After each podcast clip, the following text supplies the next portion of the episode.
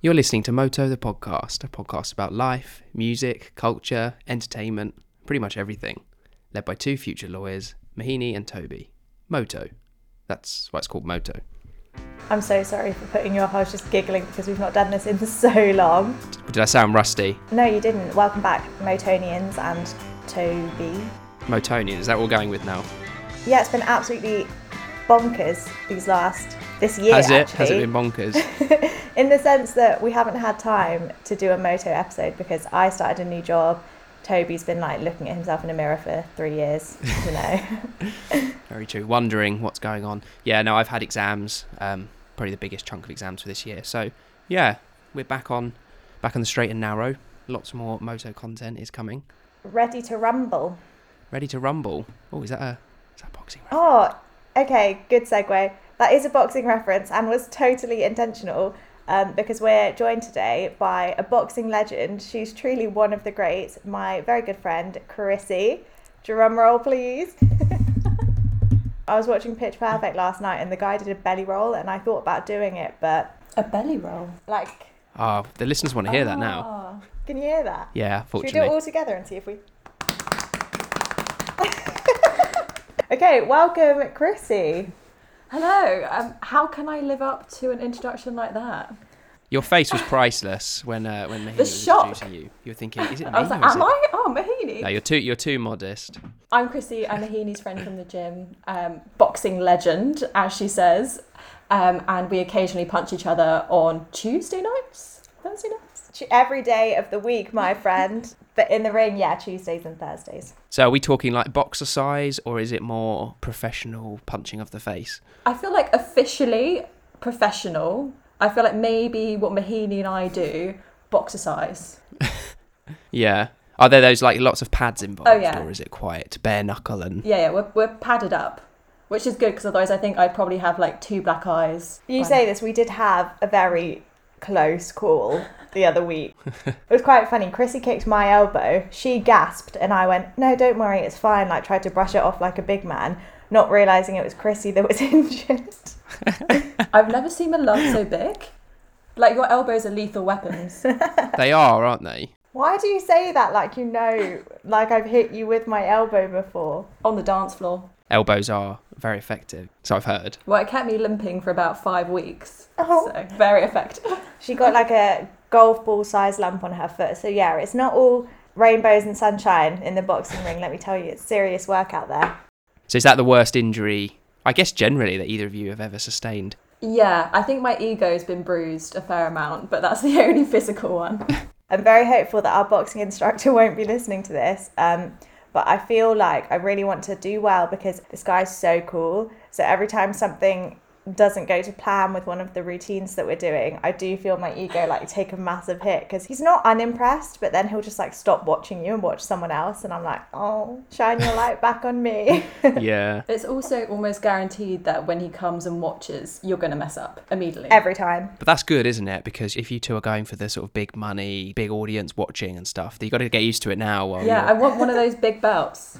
I think they're coming back into fashion. Okay, so let's let's kind of roll back if you can remember. Do, do you remember your first the first time you met each other? Did you just like pair up? No, well, I was really happy because Mahini made me her friend. Right. She does do that, doesn't she? Yeah, it's nice. It's like being adopted. Like I was like a lonely puppy, and she came over and was like, "Oh, do you want to be friends?" I was like, "Yes, please." It sounds so weird when you say it like that, but yeah, I feel like that's pretty much how it went down. It was my very first, I think it was Muay Thai, and I went up to a very attractive man who I thought was the instructor. So I was like, "Oh, are you the instructor?" And he was like, "No," and I was like, "Oh, okay, nice to talk to you anyway. Goodbye." Um, so I was standing there a bit embarrassed, and then looked to my right and just saw Chrissie grinning. And I was like, hello, take two, try and make a friend here. Um, and we've been buddied up ever since. It's all about networking, isn't it? Speaking of grinning, it does feel a bit like Stockholm syndrome.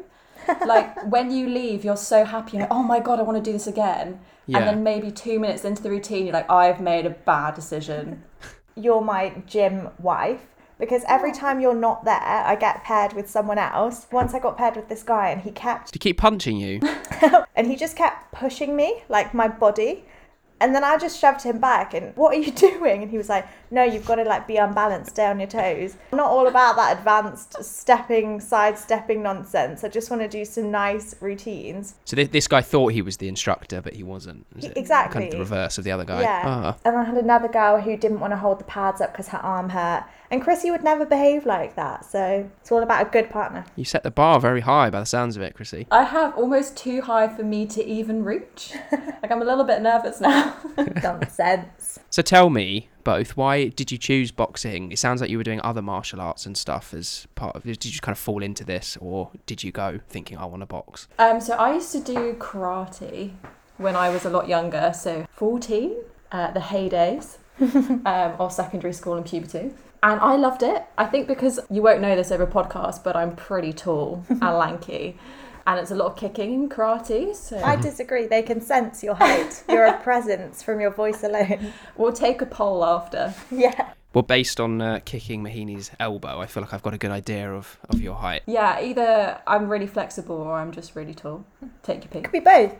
Yeah. I used to do karate actually, but um, I, I wasn't really that invested in the sport. I used to do it with my mum and dad, and we always used to go to the petrol station afterwards and get like a Milky Bar, and that was literally the reason I do it. So your your mum and dad did karate too. Yeah, the three of us used to do it, but I did it for the post-workout snack, you know, that Milky Bar.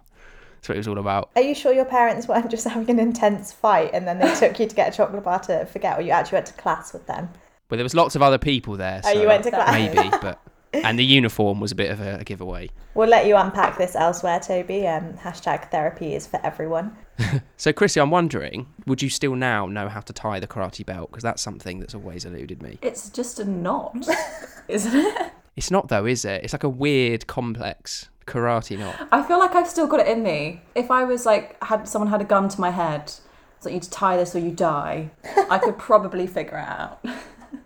I love how your brain went there. You were like, in an everyday scenario, probably don't have the brain power to master it. Uh, life and death, forget me not. Like, it's there. What kind of karate class did you go to? Was it was it always life and death? It was you walked in, you didn't know if you'd walk out again. You just come in and there's a leg in the face. Off the back of that, then I'm just wondering. So I've talked to Mahini briefly about this, and she was saying that she's definitely felt like she's been more confident since she's been doing this. So I just wanted to discuss whether you do it for like a self-defense, safety kind of perspective, or if you feel more confident as a result of doing it. I mean, it sounds like you've been doing it for a while as you were doing karate. Well, I had a huge gap. So I finished karate when I was like 16, and then I started boxing and Muay Thai last November. So it's been quite a few years. But actually, I think I'm just going to show my nerdy, geeky side. And I used to watch quite a lot of martial art, like ninja films, when I was younger, and I'm I love superhero films. So I think I just wanted to do that. oh, do you? Yeah. I'm actually right there with you. Um, you know, Black Widow, Yes. you know, her sister, when she was making fun, I don't know if anyone is going to get this reference because I can't remember what the movie was called, but when she was making fun of how she like jumps to the floor and flicks her hair back. Florence Pugh. Yeah, this was Black Widow. The Yeah, movie. I don't know why, but I saw that and I was like, oh. I mean, it's not the reason I did it, but I think it was one of those factors. I was like, that's so badass. I want to be able to jump down and actually A, be able to get back up again, and B, maybe like kick some butt on the way. so I get that. Like, Well, let's talk about superhero movies. Obviously, there's a bit of a reputation now that they don't actually do proper fighting, do they? Because they try and make it look good. It's always it's more like a dance than a mm. punching to kill kind of thing. I mean, do you see that? Do you feel like you can recognise difference between? no, me and Chrissy punch to kill, nothing else. I think usually also in superhero films, the characters are so attractive that I'm probably not paying technical detail. I'm just like enjoying the spectacle. The only time I've paid, I've like looked at someone is when it's an actual martial artist pro, and then I'm like, whoa, that's really cool. But yeah, I'm pretty amateur. I wouldn't be like, oh, your hook was a bit unhooky. See, I don't even, I don't, I wouldn't know how to critique it. Um, I'm just there for the good times, Yeah. you know. So, do you learn less sort of technique at your classes? Is it more I don't know about cardio? Or... Uh, there's quite a lot of technique involved, but as you mentioned before, it is like dancing because you just repeat things, and then so I would do it, and then Mm. Mahini would do it back. So I think our first dance as husband and wife, wife and wife, would be pretty cool, pretty in sync. so ins- it's really fun because you get like work is so stressful life is so stressful like you have all this ang- i feel like a really angry person saying this but sometimes you have like a bad day and you've got a lot of anger in you and it's such a good outlet to get it out and then when you get into the rhythm of it it's just what's the opposite of mind numbing? So you aren't really thinking, your brain's really still, but your body is going really quickly and it's kind of weirdly calming given what you're doing. and yeah, like a little dance. Yeah. I get that. So more generally then, you've mentioned balancing this with work. What do you think kind of motivates both of you to keep going? Do you ever have those days when you're like, I really can't be asked to go? Oh, go? all the time. Because I often find that they're the days when you get the most benefit. Yeah, from I mean, I think. feel like the endorphins are pretty addictive. So I think after you've been a few times, you just remember how good it feels, and then you sort of go for that addiction. Um, but also just having Mahini as a gym buddy, because then you know if you don't go, you're letting someone down, which is really helpful. I feel the same actually, and um, I was talking to Toby about this before. Like my motivation to work out has never really been for me. Like it's been external factors, like Mhm. oh, I want that summer bod, or a particular person has made me feel bad, so I'm going to motivate myself by thinking about them, and it's really unhealthy. But now I'm like really addicted to feeling good, and that makes me want to go more, and I feel healthier. Like mm-hmm. it's nice. And what you said, like I don't want to let Chrissie down. Like we we're a duo, dynamic little fighting duo. You don't want to meet us on the streets anymore. As you do, we're quite nice, but Also, just to add to that, I think it's really good because you're doing a skill and exercise rather than other gym activities which are purely aesthetic focused. Like Mahini, before it was always external factors that sort of prompted me to exercise. But now I'm like, oh, I'm getting stronger, or I'm like, I'm punching harder. And actually, yesterday I was, um because you get bruised quite a lot, I was sh- sending a photo to my mum, um, who hates how bruised I am. Actually, she's like constantly being like, why are you in this toxic relationship with boxing? um, and I was sending a photo, and I like, I was like, oh my god, my shoulders look so strong. And it's just a weird concept for me to have because before I was always like, oh, I need to like skinnier and smaller, and now I'm like, oh no, I'm bulking up, and it's actually quite nice. Wow. I completely get that because before I feel like before we were always told that men needed to be strong and bulky, and we needed to be like slender, good body, and now it's come to the fact where it's like you have to have, you, it's like skinny thick is the new Mm. thing, so massive booty and upper booty. And then like skinny everywhere else, but now I'm like upper booty. I meant boobs, and I'm panicked. Um, but now it's like I can notice that my arms are more toned. And before that, I used to say I'd never lift weights because I didn't want to have toned arms because that's that would make me look butch or something. And that's so dumb. I don't know why I ever thought that, and I never thought to question it. But I agree. Like I've noticed muscle definition in places I've never had, and I'm like, yeah, you go, girl. Well, like you say, it's functional as well, isn't it? So, do you think that's that's like a, a body image that's changed, like generally, or do you think it's just our age group as we've got older that's changed for us? I think there's extremes of everything. So I think the good thing is there's more um, sort of like fitness influencers that people can see on Instagram that do lift weights and are clearly like more toned and stronger. Mm. But I do think that each generation runs a risk of getting too into things in the sense that it's always an extreme. So before it's like you've got to be super skinny, like heroin chic. And then it was like more the Kim Kardashian, you've got to have this huge ass Yeah. and tiny, tiny waist. And now I feel like you can almost have the same with weights, where you need to be the strongest and lift the heaviest. Um, so I think each, gen- each generation has its extremes. Um, but yeah, it's certainly benefited that it's not just the skinny trope. We've got others to choose from. I think that's important, isn't it? Because there isn't really one kind of identikit body, and, and I think it's really poisonous when people all try to want to look the same because you're doomed before you start when you, you don't have that bone structure or anything like Yeah. that. And often it's unhealthy, isn't it, to try and look like someone else? And it's also like you have to be consumed by that thing to be good at it. And it's so unrealistic to expect someone to give their Yeah. all to fitness. We've got so many other aspects of our life that we need to think about and enjoy, like friends and having fun and eating nice food. Like it's Mm. really unhealthy to be like, you have to be, like, as Chrissie says, on the extreme of it to be a success in it. I think it's really interesting what you're saying about these like extremes in like working out and fitness. I definitely see that um, in the sports that I do. My like sport of choice is diving. Obviously, a big name in diving is Tom Daley, and I recently finished listening to his autobiography, and you really get a kind of day-to-day idea of the training that's required to be an Olympic level. And it reminds me as well of when you hear about these stories of actors, especially superheroes, and you just hear some of the things that they have to do because it's not a sustainable workout program. They'll just do it for like six months crash course and then film really intensely. Um, one that I always think about is Wolverine, you know, uh, Hugh Jackman, because for example, he won't drink for 24 hours. He won't drink any water because that dehydration allows his muscles to be more defined. And it kind of feels like either you have to do something that's really unhealthy or you have to be training every day. You can't eat a pizza, you know.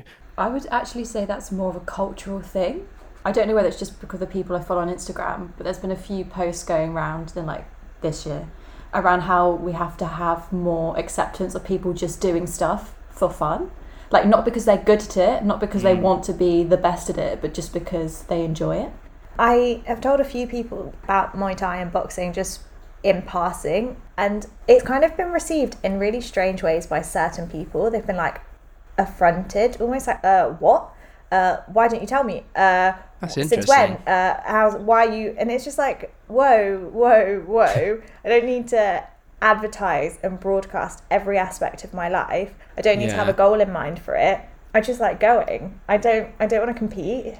Do you think they assume that you must be working towards some competitions? And why haven't you mentioned this? Because it's that idea of this is a program, there's a beginning, there's an end point. Yeah, I think people like defined things and they like being able to understand where it's going. And I don't know if it's a wider mm. thing of like people needing control over certain aspects of other people. I don't know, it was really weird to me. I just thought people would, like friends would just be like, oh, cool. But yeah, it seems like it always has to be goal oriented. Yeah. And interesting that you say competition. I think maybe part of it's tied up with the hustle culture that we've built. And also, if you see other people doing something that you've never done, it might make you question, why am I not doing that? Oh God, is everyone doing Muay Thai now? Do I have to do that too? Mm. Like last night, for example, I had a quiet night in, and part of me felt stressed about doing that. Yeah, it's hard to turn off the external, like, go, go, go. Yeah. I think that hustle culture is so true. Um, like even when it comes to um, friendships and things, it seems like even despite the fact that we've all done nothing for two years, everybody sort of sees when they've got a spare hour it needs to be used in some way, and it's some waste of resources or Mm. waste of time not to do that. And I think that's such a shame. Yeah it, i think it's enough to just be if you want to just be for that hour. And it's the same with like the goals. Like it's okay to just do something rather than yeah and maybe it's because we've been locked down for two hours two hours that would have been nice for two years that now we're all like must make time count I do think that there's quite a poisonous work culture that we have where people work beyond what's healthy and normal. And then sport can become this thing where, oh, as long as you do an hour at the end of the day, that's enough to kind of keep you sane. But I think actually that's just taking the endorphins thing and going, it's almost like a quick reset at the end of the day to justify going on working sort of ungodly hours and a, a job that's really not satisfying and that kind of thing. Everyone has a different relationship with sport in terms of the amount they want to do, how regularly, that sort of thing. So the idea that it's just this thing that you just attach to the end of your day, I think there there is a risk you can then not address. Why, like, why are you feeling so stressed? I think for me, um, I've never liked exercise. I've always been innately reluctant to move, which makes me sound so lazy. But I've just never enjoyed it. I Mm. remember me, my dad, and my brother would always go on Saturday bike rides. And I just remember crying my eyes out because it would always be uphill. My brother would be fine, soaring through. My dad would be like trotting along, and I'd just be there sobbing because my legs would hurt. And I'd be like, no, I don't want to do it. I don't want to do it. And I always like associated exercise with pain and discomfort. And I would pretend my ankle was twisted Yeah. to avoid cross country running at school. I would just avoid, avoid, avoid. And I think that changed for me in sixth form when I started going to Zumba class because that was dancing. And that was like, I had no idea that I was exercising because I was listening to music and I was having so much fun. And I feel the same with boxing. I think that's really important for someone who has that mindset, who's always just inherently A, and bad. Like, I'm just rubbish at sports, to be honest. We did hurdles and I winded myself. Like, I'm just not naturally good at stuff um, when it's involved in a sports world. But when it's something that you can do to get those endorphins, less of a checklist at the end of your day, because I totally get what you're saying, but more like you can still do it in a way that isn't traditional, then I'm all for it. That's such a good point. I think it's not even about motivation. It's just I do it because I like to do it. I, I go for walks because I like to go for walks. You know, I think if, if you're doing a sport because you go, this is defined as being good for me, I think often that's not particularly, it doesn't have much longevity. Whereas it sounds like, you know, you've really found your fists, if you like, in boxing. So you don't need to talk about like the motivation, what makes you go. You just want to go, and that's it. It's doing sport when you're younger versus doing sport now. Because when Mahini was talking, I was like, I really relate to Mm. this because when you do sport at school, it's so competitive. Yeah. I, it doesn't. It makes sense to me that Zumba was the first time you enjoyed it because you don't go into a Zumba class. You're like, I need to be the best. Yeah. Like I need to beat everybody. Whereas Yeah. at school, it's almost like cross country. You used Yeah. to be the first. you need to like get across the finish line a certain time, or you need to be picked first for a certain team. And certainly, like with my family, my mum and sister have always been so athletic to the point where I would avoid exercise because I didn't want to compete because I knew I'd lose. And it was only when I sort of went to uni and now living in London by myself where exercise has become something for me. How you said Zumba wouldn't be competitive, which it never was, and I loved Zumba so much. But since coming to London, I feel like the gym we go to, especially, certain people there do still have that competitive edge. So I went to this dance class with there's loads of different classes that are on spread and Muay Thai and boxing are just some of them. Use code Mahini and Chrissie at checkout. Um, but yes, yeah, so I went to this dance class and it was I don't know, there was a mirror in front of us, everyone was dancing, it was a lot of fun, but oh my goodness, it was intense. It felt like a dance audition. And it was, we have a lot of gay guys at our gym, which I adore because it means we don't get stared at.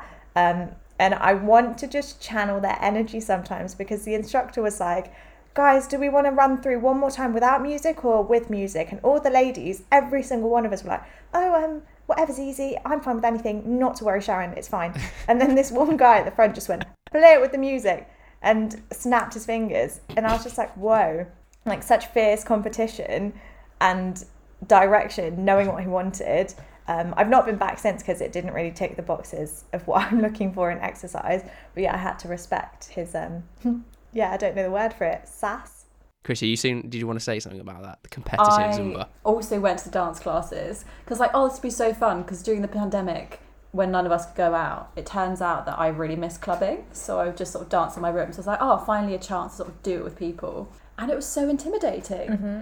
Like it was supposed to be this really sort of fun, inclusive thing. And then at the end, they're like, right, so we're going to split you into groups and you're all going to sort of do it in the middle and everyone's going to watch.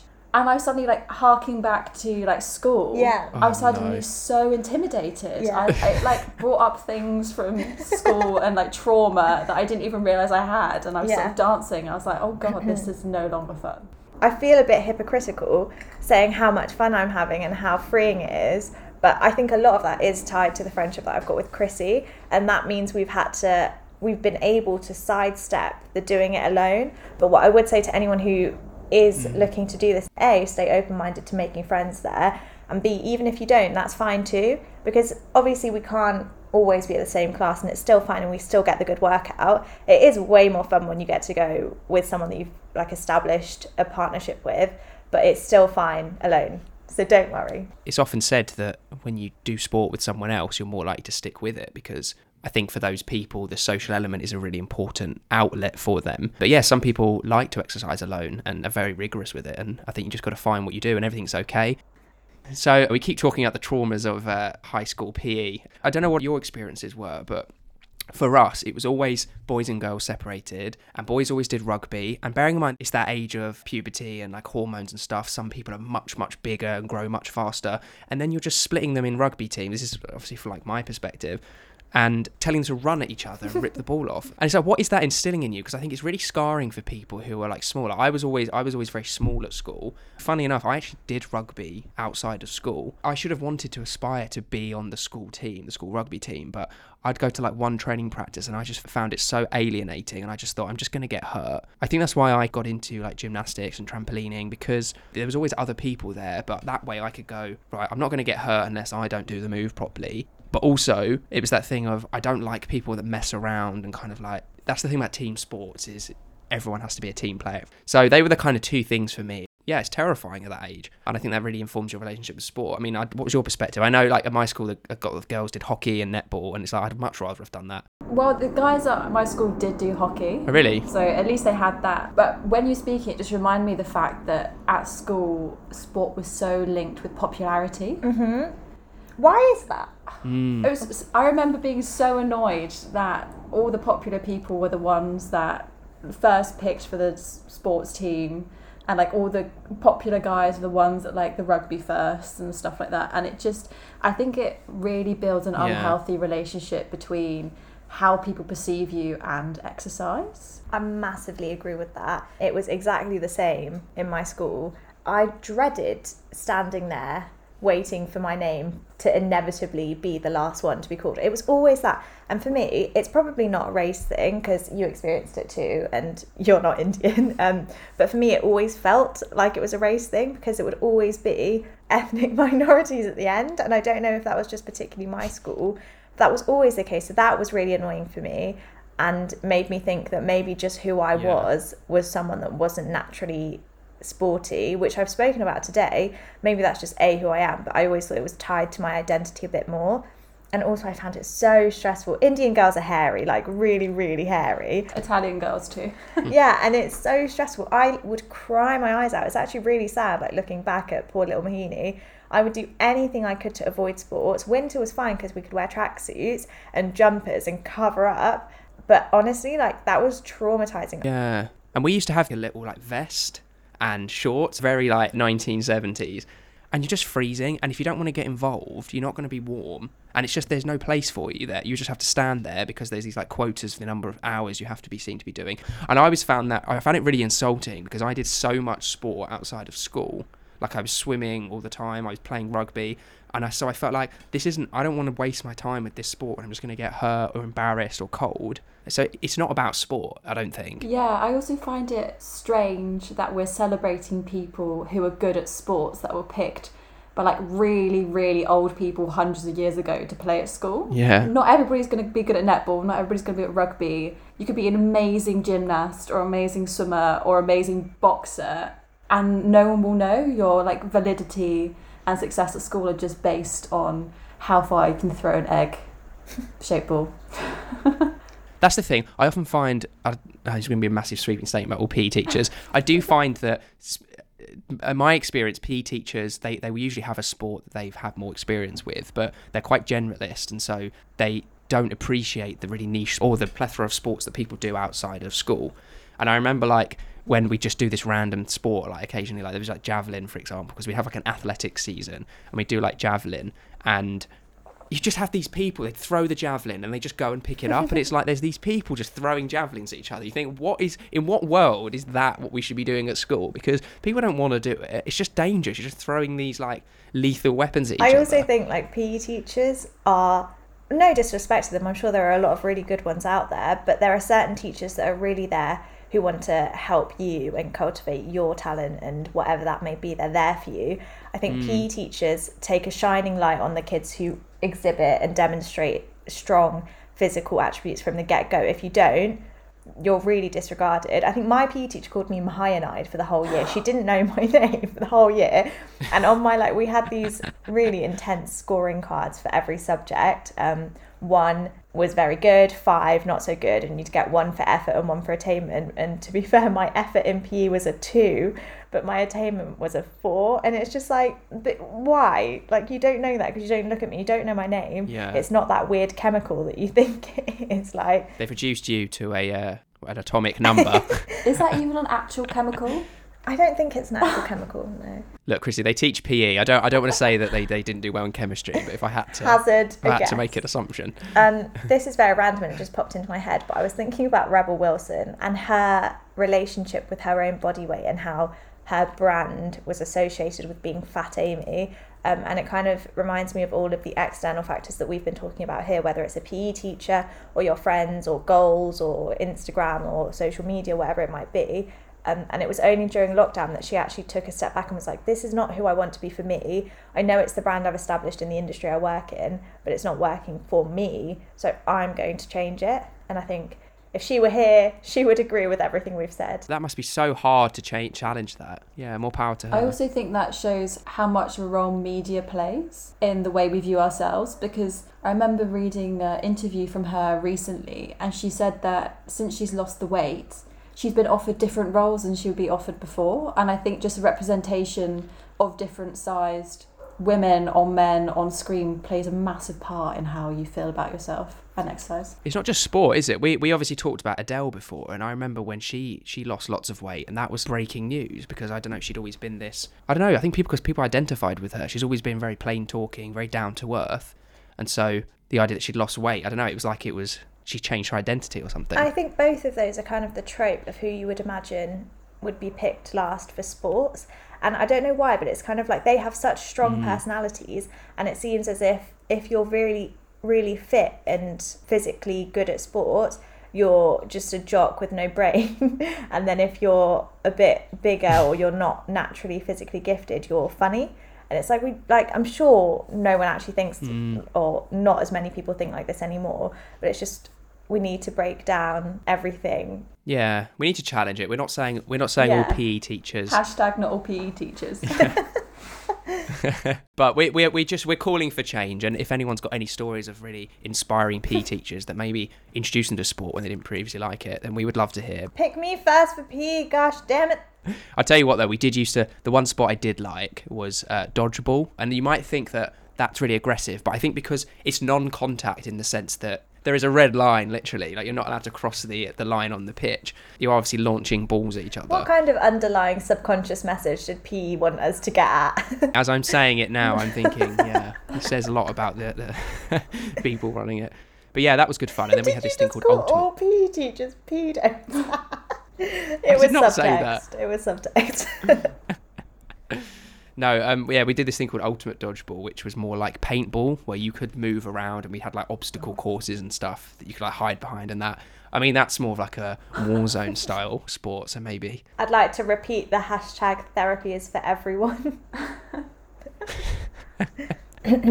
well, I think we've done well to dodge all of the issues that could have arisen from all of the trauma that we've spoken about today. And me and Chrissie, especially, boxing legend, as I mentioned at the start. That was my way of trying to wrap it up. So that's like at the start of a sentence, and then you just ended it there. I was kind of hoping you would it was a see. mic drop moment. I was looking at you in the camera, like big eyes, like say something, say something. Well, the the one other thing I've got here on my on my plan, and I think we know the answer to this, but it's the thoughts on the hot girl summer. That's in quotes. That's not my. That's not how I talk. Just with summer on the horizon, do you feel like maybe you're thinking about it differently, not thinking about it? Does the external factors of am I going to look good on the beach? Does that still factor into your yeah your exercising I now? think it probably always will be. I doubt there's Mhm. anybody that's grown up. I mean, I wish there is that won't think of the aesthetics and how people perceive them, regardless whether that's sort of Mhm. winter bundled in tons of coats or sort of showing more skin in summer. But as to the hashtag itself, I actually don't have an issue with it. I think that people could be hot in whatever way makes them feel hot. Sadly, in England, Yeah. probably not with the temperature of a variety. um, so I think it's fine, and there's just something around summer and sort of feeling freer, more daylight hours to do with what you will. Um, maybe Mahini and I will take the boxing to the streets. Yeah. I'm in. I also really agree. Um, Yeah. I think for me, I've always been the lead up to summer has always been stressful, and I think it is for a lot of people who are a bit more body conscious. But I'm feeling good in my body. I feel confident. It's not perfect. I don't think it ever will be. I don't think anyone has a perfect body. Um, but I think, yeah, if you feel like a hot girl, and even if you don't feel like a hot girl, you should because I don't even need to see you to know that you are. And guys too. Hi guys, you're hot too. Can I just say because making me think of Naked Attraction? Have you seen that show? I love that show. Oh my what gosh. a bizarre show. Like in many ways, we have quite a free society where people can be seen on TV wearing nothing. Like you know, you get a lot more nudity nowadays. But in many ways, it challenges the norms of. People do judge each other on how they look and stuff, but in this really kind of physiological kind of way. I feel like it's such a contradiction because the whole premise of it is you're literally judging someone what they look like, which sort of goes against everything Yeah. that I've been taught. But at the same time, I find it really reassuring because you see a whole host of different bodies on that show, and you also see a whole host of like pickers. Is that right? Like contestants, and they all have different types. Yeah. And if anything, it's reassuring that sort of the super skinny, blonde, white, middle class stereotype of what beauty is, especially sort of in the UK, Yeah. isn't true for everyone. And I just really like that. Beauty's in the eye of the beholder, isn't it? And we forget that sometimes. It's, it is embracing lots of different shapes, sizes, preferences, and so on. What I would like to know, though, is how are they getting enough people to want to go on there? Because it feels like most people wouldn't feel comfortable doing that. Where are they drawing these people from? Because it's not like there's a prize at the end. Like, that's obviously what draws people in for reality TV is the prospect of getting a career out of it or something. When you're just going on to find a partner or a date or something, but it means exposing yourself to the nation. There's always been a subsect of the popularity that love exhibitionism, so maybe they're just really into that. Yeah, maybe there actually are more people that want to strip off than we know. Maybe your world is full of clothed people, and there's a world out there just round the corner where everyone's nude. I don't know. Go on a walk, Toby. See what you find. And if you are one of those exhibitionists, get in touch at moto.thepodcast at gmail.com. Yeah, come on, you need to be you need to be the gay guy at Zumba. I need that power. Well, this has been this has been great fun. I feel like we've talked about a lot of stuff that's not really come up before on on this show. It hasn't. Um, massive thank you to boxing wife legend, floats like a butterfly, stings like a bee, Chrissie Fusco. I'm not going to say the second part of your surname for. Yeah, belly roll, please. That's weirdly so liberating. Get Hot Girl Summer and do a belly Yeah, roll instead. belly roll summer. Thanks for coming on, Chrissie. Thank you for having me. Thanks, Toby. Oh, you're very welcome. Um, you'll see us next time. You'll hear us next time. Bye, everyone.